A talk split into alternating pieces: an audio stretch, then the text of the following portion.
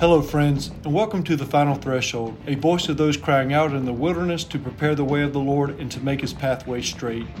Here at The Final Threshold, we proclaim the true message of the kingdom in preparation for Messiah's second coming events. My name is Chadwick Harvey, and I welcome you.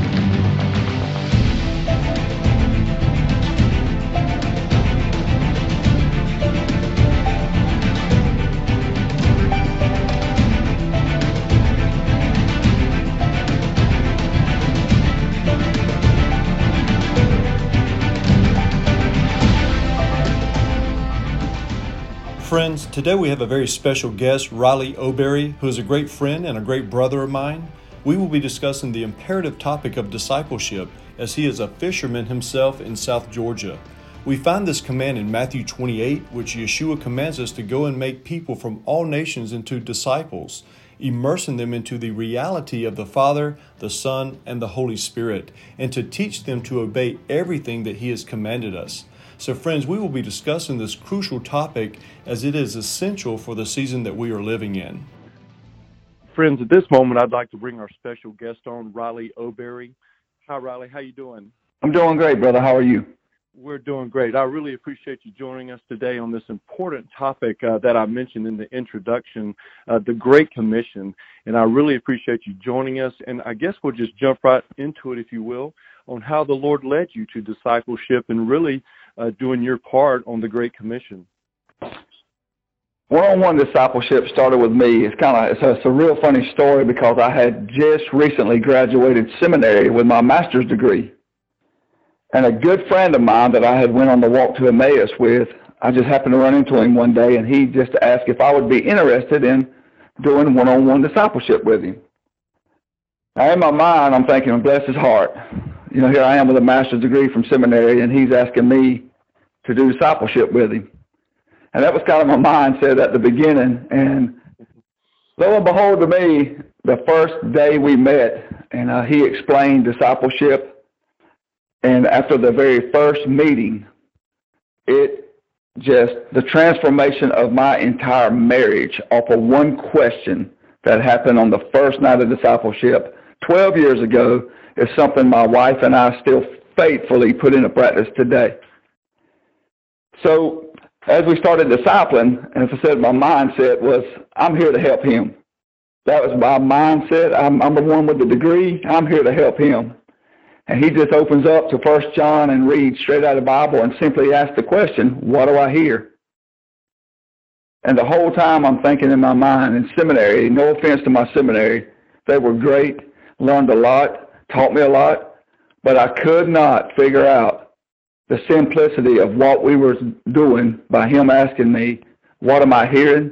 The power that it carried with that simple, simple question.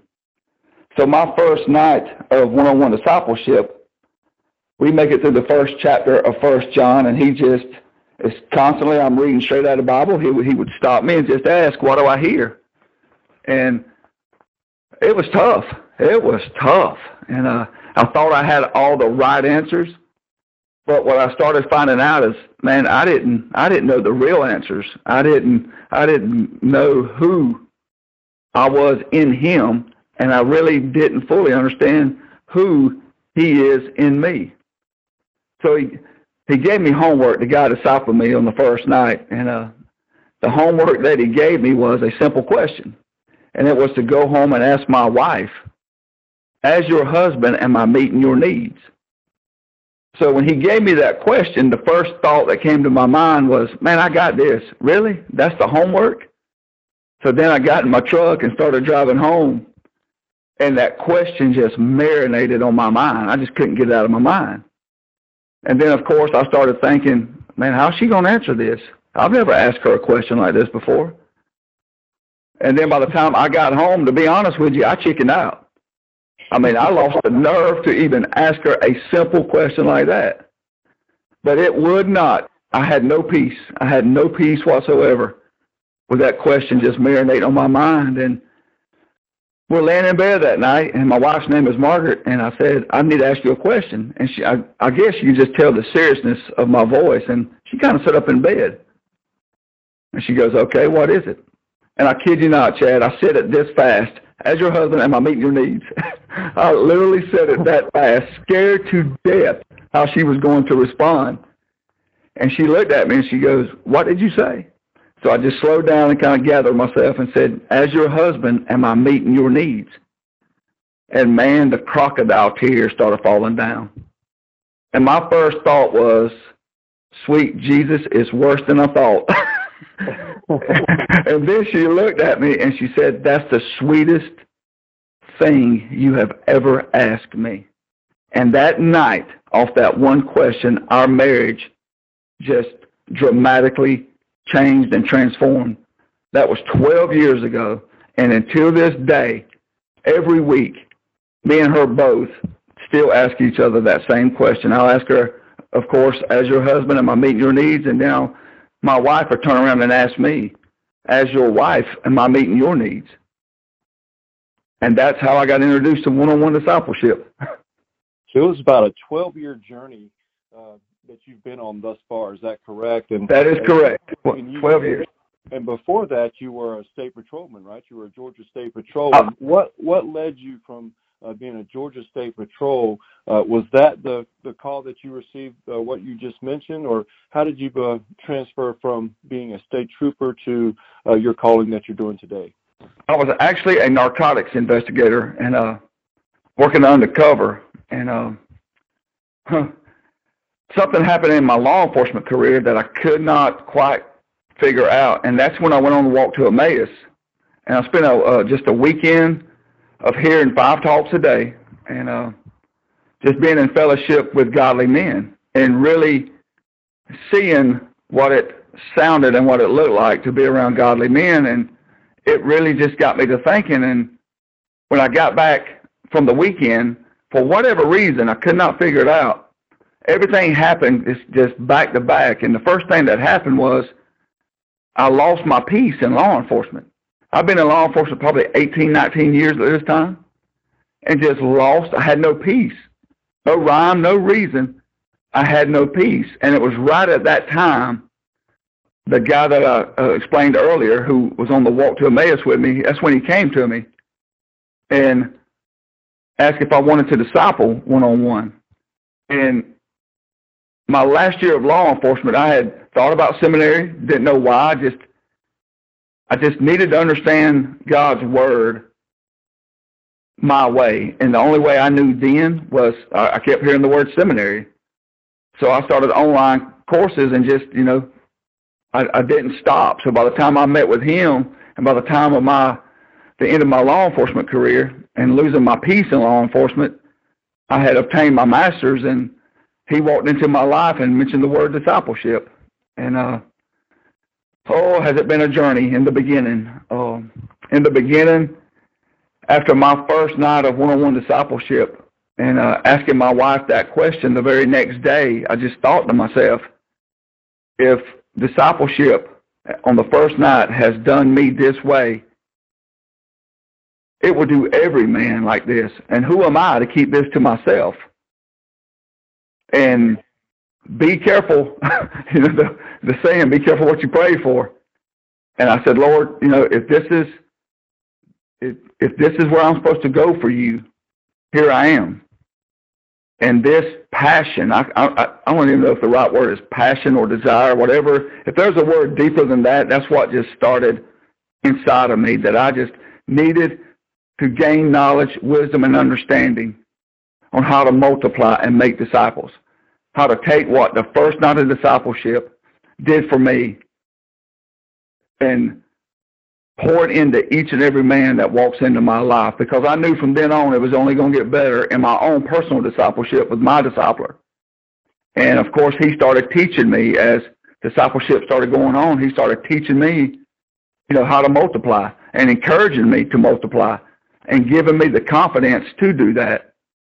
And uh, my faith grew in leaps and bounds. And uh, one night I just had a dream and uh, in the dream, you know, it's one of those dreams where it's so vivid and it's so real.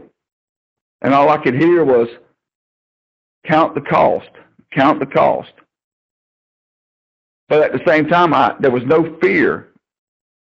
in me hearing that question over and over. There was just absolutely no fear. I didn't understand it. I just, there was no fear in me. And when I told my wife what I was hearing and what I was about to do, her faith was not quite where mine was at the time. Margaret didn't quite understand what God was, you know, calling me to do for him. And uh whew, in the beginning it was tough. It was tough. And it was tough for me as a husband because I didn't know at the time how to pour wisdom into my wife. And the Holy Spirit just spoke to me and said, I got her. I got her. You let me have her. You just lead, she will follow. You just lead, she will follow. And to make a long story short, that's exactly what has happened, you know, 12 years later. You know, but at the beginning, I had to count the cost, which meant I had to walk away from everything, anything that I knew as security. Um, and it made me realize the idols, to be honest with you, that I had in my life as far as security. And being really just like one of Jesus's disciples, these men, you know, they were doing what they knew to do that provided them security, and they just dropped it and started following him. And in a way, I guess I did the same thing looking back now. And I just had absolute peace. I didn't know how I was going to make a living. I had no idea how I was going to provide for my family. I had no idea. And uh, thank goodness for the fisherman house, what we call disciple houses, is uh, at Fisherman there was a group of men who who recognized what I was going through because they themselves have have have went through it, and God surrounded those godly men around me, and they poured into me each week along with my discipler. And before I knew it, I had my first, you know, disciple. And I tell my disciples all the time, brother, I just hold on and enjoy the ride. It's just, uh, it has been an amazing, still is an amazing ride. Amen. Amen. Well, I love what you're doing down there. And it goes back, friends, to what we were speaking back in the introduction about the Great Commission that's mentioned in Matthew 28, that the first command was to go make disciples and then baptize them in the name of the Father, the name of the Son, the name of the Holy Spirit, and also teach them all the things that Messiah, uh, Yeshua, has commanded us. Uh, we're with Riley O'Berry. Uh, Riley, could you tell us the importance of discipleship? Uh, some of the listeners may listen to what is discipleship? What does it look like? Uh, you've mentioned uh, First John. Uh, could you carry us through the importance of discipleship as it's mentioned in the Great Commission in Matthew 28, also in Mark 16 as well? Could you kind of give us the process of it? What does it look like? What is discipleship? How you go at it? I know that's a lot of questions to throw at you, but could you carry us on a journey of discipleship? Like if I came to you and wanted to, uh, you know, you to disciple me, so to speak. Could you tell us what that looks like? Man, I'd be honored to. You know, in, in Matthew uh, 28, 19, in the Hebrew Bible that I disciple out of, it says, Therefore go and make people from all nations into disciples, immersing them into the reality of the Father, the Son, and the Holy Spirit, and teaching them to obey everything that I have commanded. And that is the the backbone of one-on-one discipleship. That is the Bible becoming God's word becoming a reality to my disciples. And we start in First John, and we have a pattern. And uh, I personally believe that you know when I'm studying the Word of God, I look for patterns because there's prophecy in God's patterns. And we we have a pattern that we use, which is First John, Second Peter, First Peter, and the Book of James. And in First John, the pattern that's in that book is in Him in Him. But this pattern also teaches us to read into the Word. In one-on-one discipleship, it's not just about reading over the Word, but it's about reading into the Word. For example, the, the little word in First John, if. And that little word is all through First John, but it gives me an opportunity to teach my disciples how to read into the Word that every time we see the word if in the Bible, it means choice. And in First John, it gives me a chance to start teaching my disciples that the Bible is written to them. So I start teaching them to read it just like it's written to them. And that's when the reality of God the Father, God the Son, and God the Holy Spirit really, really starts to manifest in one-on-one discipleship is when that disciple starts reading First John just like it's reading to him because First John's not an easy book when you read it like it's written to you. And kind of give an example, and I'm just going to read out the first uh, first chapter, and uh, in verse eight, and I'm going to read it like it's written to me, but I'll read it like it's written in the Bible first. It says, "If we claim not to have sin, we deceive ourselves, and the truth is not in us." But if I read it like it's written to me, I, I would read it like this: If I claim not to have sin, I am deceiving myself and the truth is not in me. And now I ask myself that question, what do I hear? So now I just made the reality of God's word one-on-one with me. And in one-on-one discipleship with our pattern, when we get to Second Peter, Second Peter starts off that we have the power to live that First John life. And First Peter teaches us about the Christian life, how to live the Christian life. And the book of James is all about our attitude towards our struggles. So when that disciple walks in and we start in First John just reading straight out of the Bible, no matter what translated Bible they have, and we start reading into the Word, I get excited because I start to see a word that has become so powerful in my life, and that's the word covenant. So with my disciples, I start to see the word covenant to start being established in these men. And to me, the word covenant in the Bible means transformation. So just in First John, I get so excited with that disciple because I know that I'm about to see his transformation. And it could be a transformation of him being freed from some type of addiction, a restoration of marriage. Um, it could be anything that is going on in that man's life that where his circumstances has given him his identity. So in one-on-one discipleship, it comes down to two questions that we ask ourselves. Am I going to let what I do determine who I am? Or am I going to let who I am determine what I do? And with my disciples, they're just like me, and I remind them of this all the time. That I'm not, I'm not any better than them. I'm no super saint. I am them. So the Spirit's given me the wisdom to disciple these men and give me the wisdom to teach in a way that I'm teaching teachers. That these men, just like me, the revelation is going to hit them. Who am I to keep this to myself?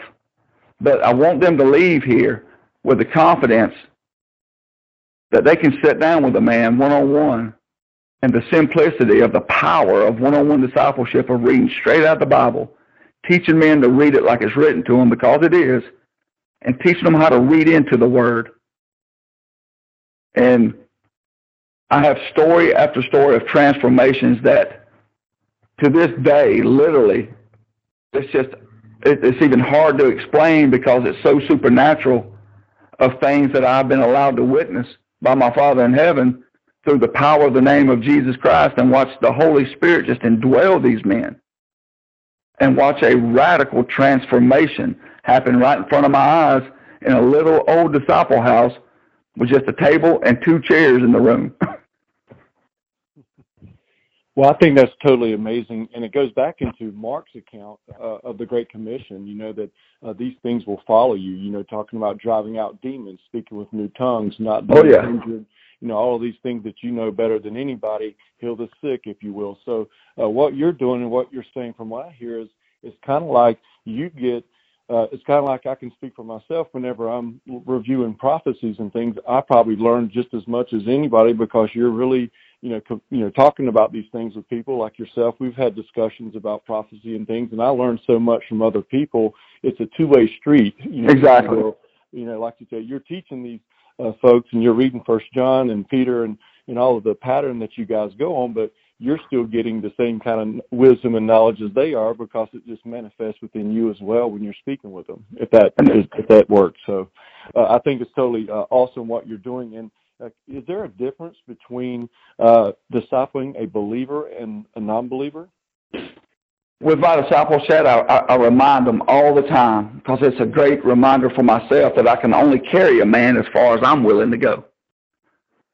So I've never stopped being discipled after 12 years, I still seek one-on-one discipleship for myself. And uh, the Lord can work in some very, very mysterious ways off that question. Is there a difference? So that's a great question between a believer and an unbeliever. And I've had men to come in, and uh, as we're getting to know each other on that first day, we just basically just ask each other simple questions. You know, uh, where were you? Where were you born? You know, where were you raised? You know, are you married? How many kids you got? And then we get into three questions, and the first question I ask is, you know, are you a Christian?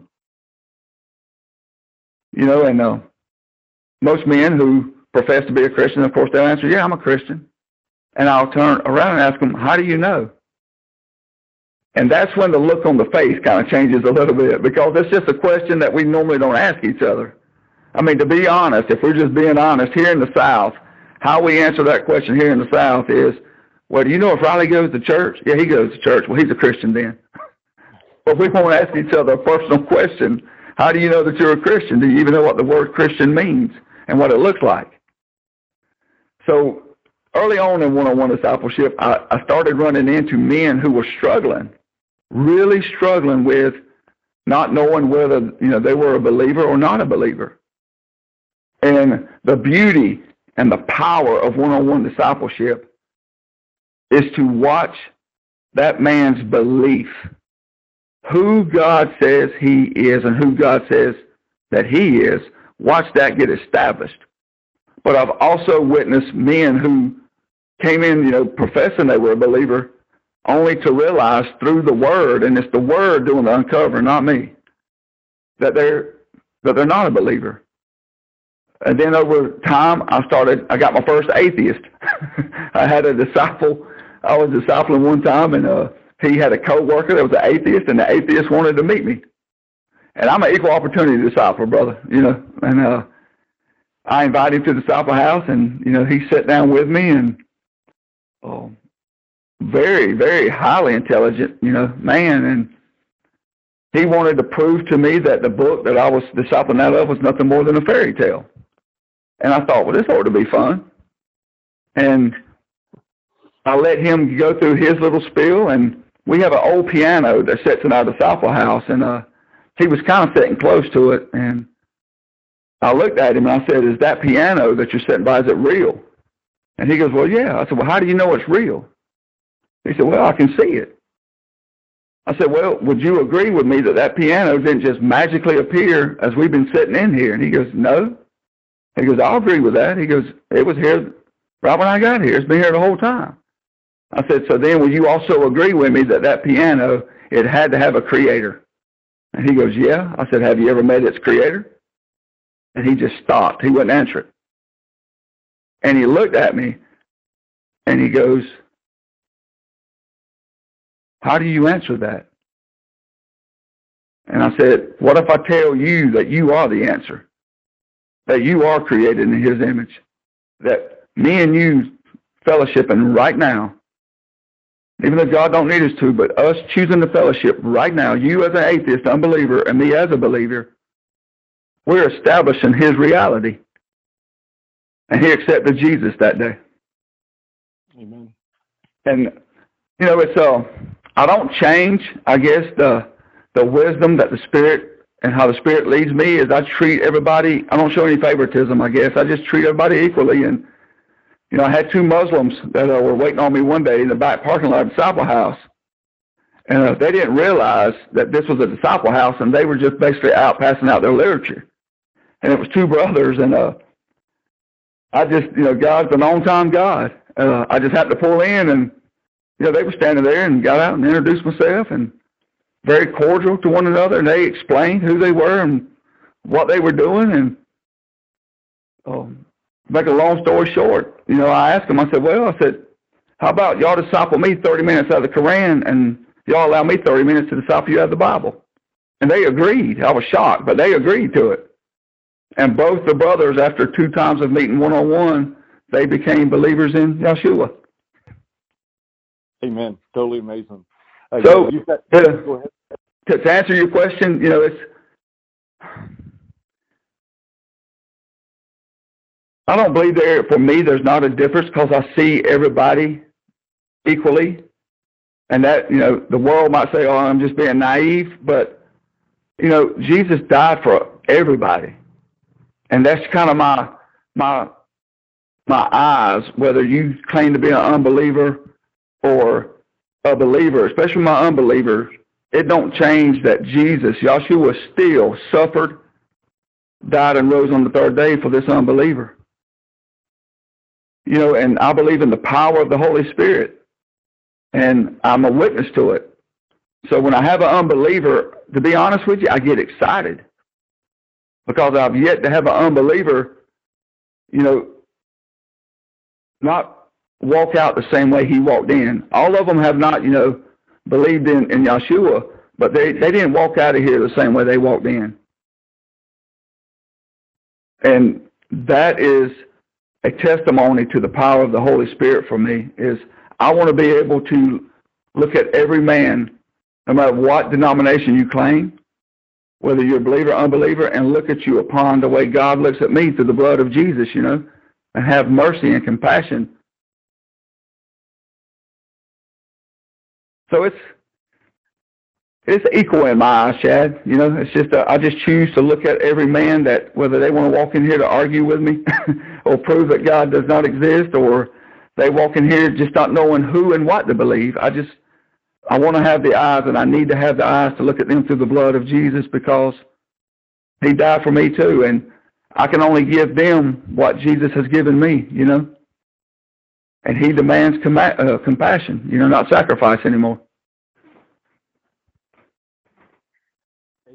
Amen. I can attest to that as well, man. That's such an awesome explanation, and thank you for sharing those testimonies uh, that you shared. And I know uh, you shared with me many more that you've seen, and it's totally amazing uh, what God's done with you and how He's using you uh, down there and really around all of South Georgia.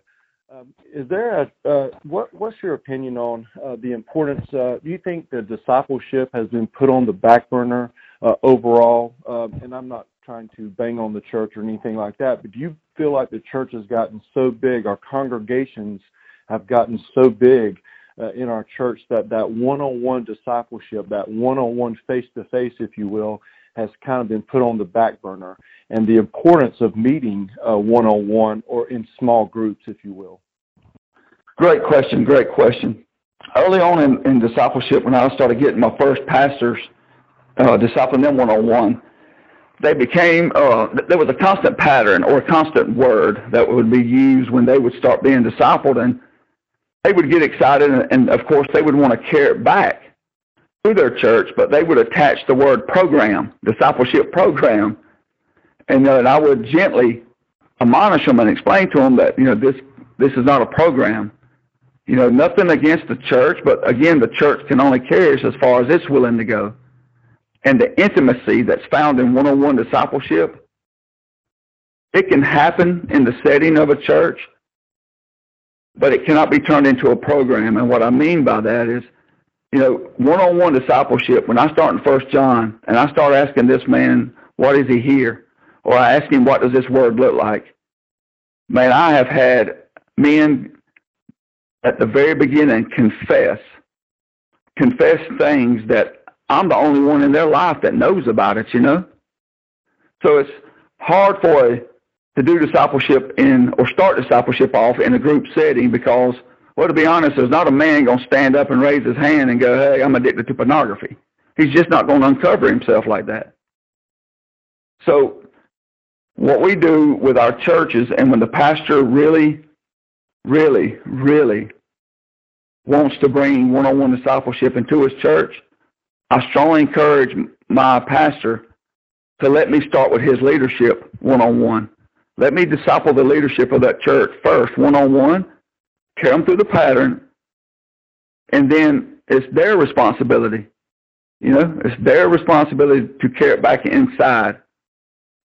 But I try to strongly encourage them not to turn it into a program, not to start off, you know, with a group, but to start off with that intimacy of one-on-one, to just reproduce what was produced in them, how me and that pastor started, and some of the most amazing transformations of congregations I have ever seen is when that pastor has followed, you know, discipleship and its pattern to that to that model. When they carry it back inside, the pastor may start with his elders one on one or his deacons, you know. somebody one on one inside of his church. And we don't have to make it happen. The Spirit, it just, it orchestrates. We just let the Spirit orchestrate and it just, it does what it does. And that's what I try to remind my pastors more than anything is, you know, me starting off in one-on-one discipleship, like I explained earlier, I was a graduate from seminary with a master's degree. But if you were to ask me, Chad, to describe to you discipleship, I couldn't. I knew the word, but I didn't know what it looked like. I didn't know how Jesus himself made disciples. I could read to you, you know, Jesus had disciples, but as far as the intimacy on how he discipled his own disciples, I didn't know what that looked like until it happened to me. And that's the hardest I have seen for a pastor is, and I have a lot of compassion for my pastors, but we're so committee oriented, we're so program oriented, you know, inside the church. And my grandfather used to say all the time, you know, you can have the you can have the right yo-yo, but have the wrong string. and a lot of times they don't. It's just all they know how to do, and that's the only way they know how to do it. So it gives me an opportunity with my pastors one-on-one if, if they want to carry it back inside their congregation and to their congregation not to change the way he was discipled, but just reproduce it the same in the same manner, the same way.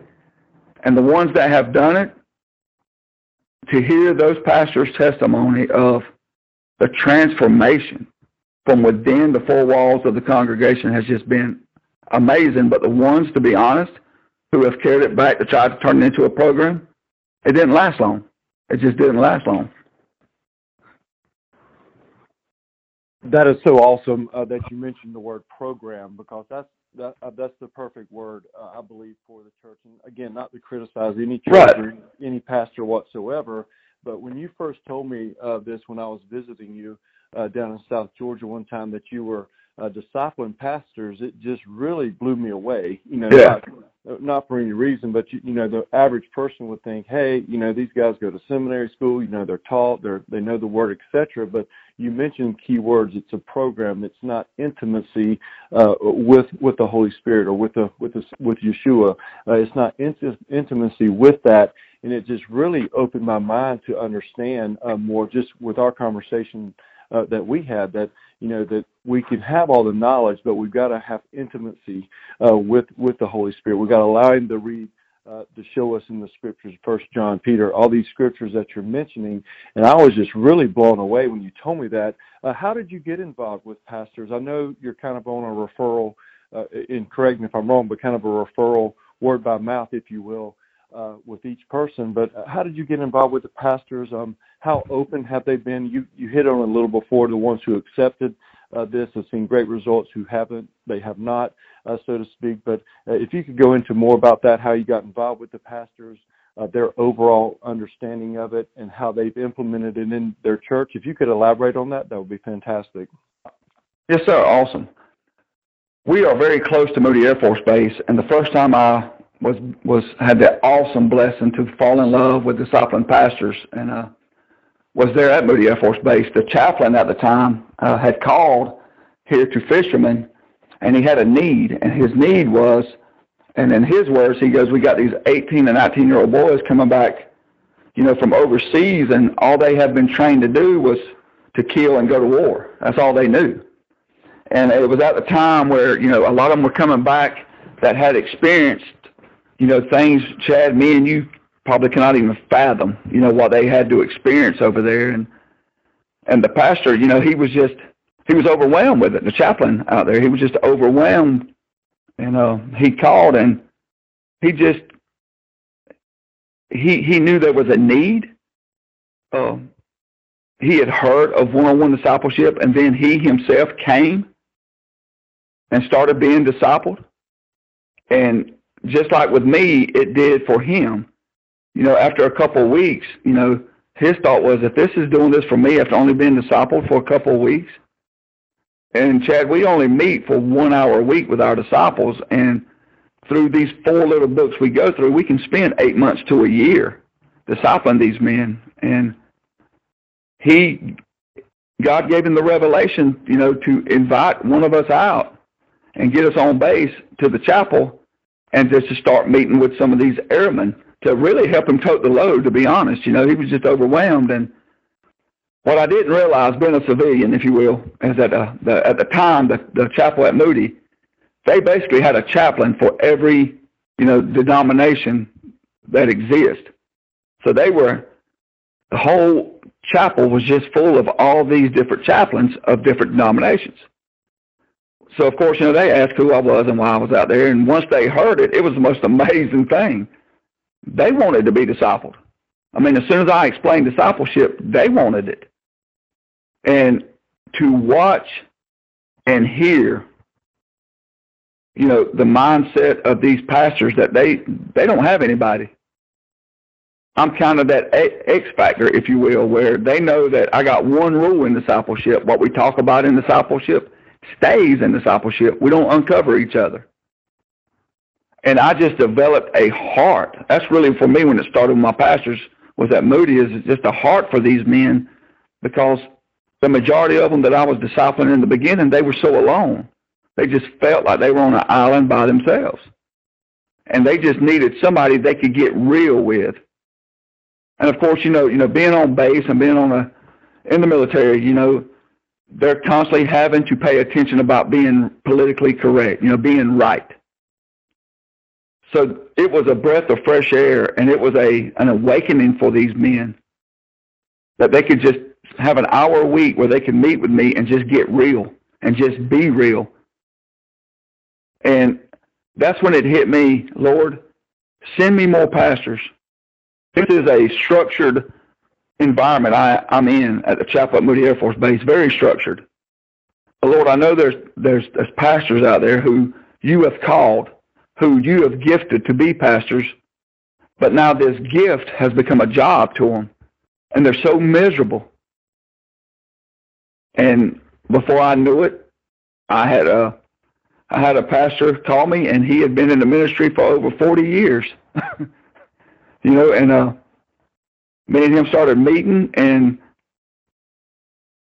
the Holy Spirit just, uh, as I said before, he just started orchestrating. And before I knew it, you know, word spread, and I just started picking up more and more pastors. And the more pastors I got, I just developed a just a special place for them because a lot of them, you know, they are alone. They just they, they don't have anybody that they can just get real with, and just so they can take a just a deep breath, and that's what I love about our disciple houses because here in Valdosta, if you were to ride by our disciple house, you would you just would never realize that what was going on inside this old house. We don't advertise. It's just an old looking house. It sits on the road, but it's a neutral place where everybody is welcomed. Everybody. And it's just a place where you can come and get real and get refreshed and get anointed with the Holy Spirit and man, it just becomes a need for you. And with these pastors, that's the first thing I saw, Chad, was it became, discipleship became such a need for them. It was amazing. Friends, we're with Riley O'Berry, a good friend of mine from South Georgia, speaking on the importance of discipleship, really the Great Commission in Matthew 28 and also in Mark 16. Uh, Riley, if you could uh, give the listeners, whoever they are, uh, whether they're an unbeliever, a believer, a pastor, whoever they may be, what would be the overall message to them uh, at this hour, at the times we're living in now? Uh, what would be your overall message uh, to them on discipleship? Great question. I can only testify, Chad, to what I've seen and heard in one-on-one discipleship across the board, if you will. And right now, I have 36 men that I meet with uh, one-on-one per week, and I have what we call tables, and these are men who have been discipled, and now we meet at a table, and we just continue on with discipleship through whatever book they want to go through. And the need that I'm seeing, or the hunger that I am seeing more than anything, is how the Hebrew reads the Great Commission. You know, the reality, the reality of God the Father, God the Son, and God the Holy Spirit the realness is the the need that I'm hearing and seeing more than anything. And across the board with every denominational disciple, if you will, that I have, that has been the common denominator that these men are just hungry for is getting more and more of the reality of every day, the reality of God every day in their life. And, and no, I mean, no disrespect to any church by saying this, but these men, there's a, a, a seeking that I'm hearing going on or that I'm seeing going on, and it's a seeking that they need more of the reality of God the Father and the Son and the Holy Spirit than just one day a week on Sunday. That these, we are living in times where the need is for them to see the reality of the Father, Son, and Holy Spirit every day. Every day.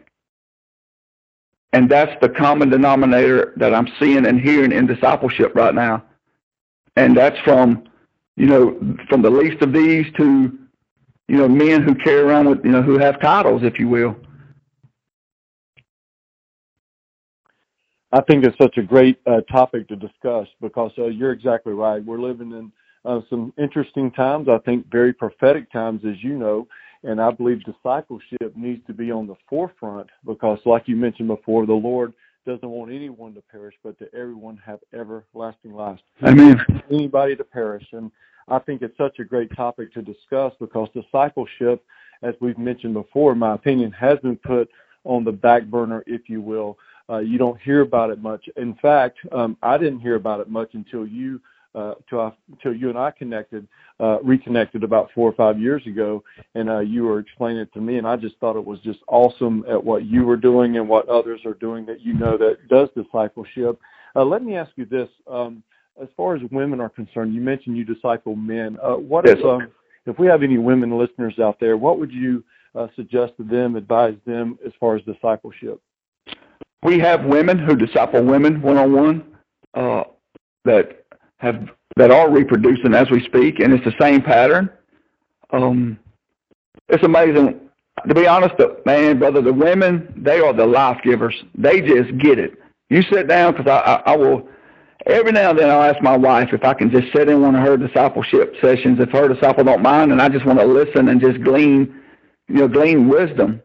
And it's amazing, you know, uh, how much faster and the not really a difference, but the added wisdom that the Spirit gives the women that I don't get to see in my men, which is a blessing for me because it it's only making me a better, a better discipler. And just like the men, the women follow the same pattern. They meet the same way. Uh, they reproduce in the same manner. Nothing changes. Uh, this is the vision that was given to us here at Fisherman, and that vision has not changed, and we just simply walk out that vision with the males and with the females. And uh, we, I get the blessing every now and then, Chad, because me discipling the men is very rare. I get to meet their wives. It's just the way it is because we only meet one hour a week, and and and it's okay. But every now and then, I'll get the blessing to be able to sit down with a wife that's being discipled at the same time that the husband is, and one of the most amazing transformations I have witnessed when the wife and the husband both are being or have been discipled is how they will bring God's word into agreement inside the home. And to hear those testimonies, it has been some of the most powerful testimonies ever when the husband and wife bring God's word into agreement inside their home. That is fantastic, uh, and it makes sense. You know that uh, the women can be more open with women, the men can be right. more open uh, with men, and and as you know, uh, in the Holy Bible, the Lord has spoken to women all throughout. You know, with Sarah, Amen. you know, with Rebecca. You know that uh, the God God uses our women, and and it is time for our women to uh, step into their prophetic calling of discipleship or whatever it may be. So that's uh, great to hear. I just wanted to make sure, you know, to hit on that in case we have any women listeners that are interested in discipleship. Uh, let me ask you, is there a way or uh, an email that if someone has any questions about discipleship or uh, maybe whatever it may be, that they can uh, contact you through email or whatever way that you would prefer? Uh, yes, my email is r oberry is o b e r r y j r at hotmail dot com, or they can go and look up, you know, Fisherman of Valdosta our website, If you just type in the search in the uh, Fishermen of Valdosta, we have a website that has all of our information on there. And I do believe the, the pattern is actually on there with a lot more information than probably what I've have been able to give you. And uh, or they can, you know, I have no problem giving out my phone number. However, they, you know, they, they want to get a hold of me. Uh, this is what I've been commanded to do. This is, to be honest, this is all I know to do now. Until, you know, my work is done here on earth, I will make disciples. Amen. Uh, and last, uh, before we close, uh, one more question for you.